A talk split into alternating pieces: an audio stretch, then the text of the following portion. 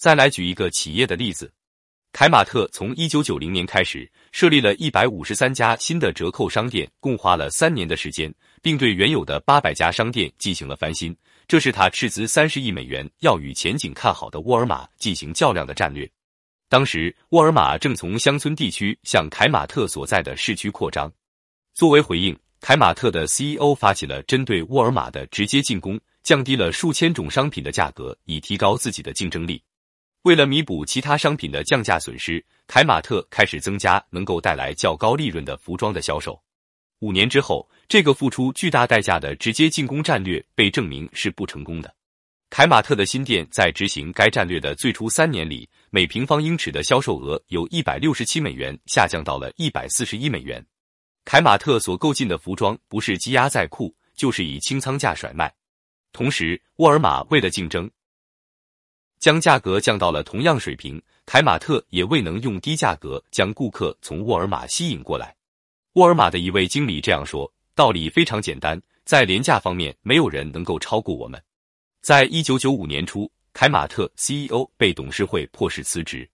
这位 CEO 对沃尔玛优势的直接进攻，给公司造成了巨大损失，使凯马特的市场份额从百分之三十五下降到百分之二十三，利润下降或为负数。股票业绩平平，而在这段时间里，沃尔玛的市场份额却增加了一倍，达到了百分之四十，利润迅猛增长，股票价格也涨了四倍。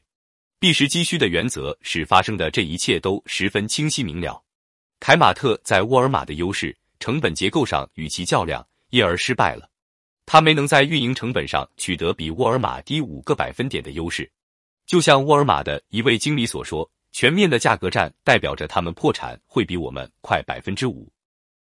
在商业竞争中，对于一个战略家来说，你可以有几种途径来效仿这种方法，并创造出一种以自己的优势来对抗竞争对手弱势的态势。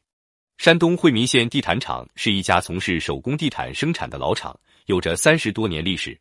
在二十世纪八十年代初期，这家厂产品积压，严重亏损，濒临倒闭。为了挽救危机，走出困境。他们在对国内市场进行细致分析后，又对国外市场做了认真调查。从多年的资料中可以看出，欧洲与美国是世界最重要的两个手工地毯销售市场，但欧洲市场大部分被伊朗、巴基斯坦、土耳其等国占领。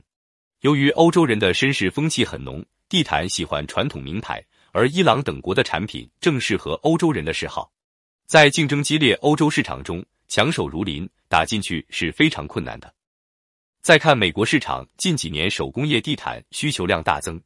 美国经济发达，消费观念比较开放，不求传统名牌，只要产品质量好、价位合适就会畅销。中国手工地毯正好适合美国人的需求，于是该厂筹集资金进行技术改造，大干快上，向市场紧缺而需求量大的国家和地区打开销路。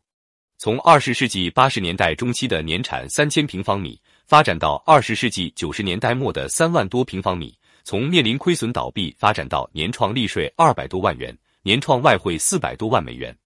在商业竞争中，正是避实而击虚的战略方针给这个厂带来了勃勃生机。用自己的优势攻击竞争对手的弱势，还可以采用其他方法。中国那句俗语“同行是冤家”说的就是这个意思。那么，对于从事同一行业的经营者来说，尤其是暂时处于弱势的一方，如何战胜对方，以取得更大的市场份额，是需要苦心研究的问题。兵家反败为胜，讲究知己知彼，避实击虚，攻其弱处。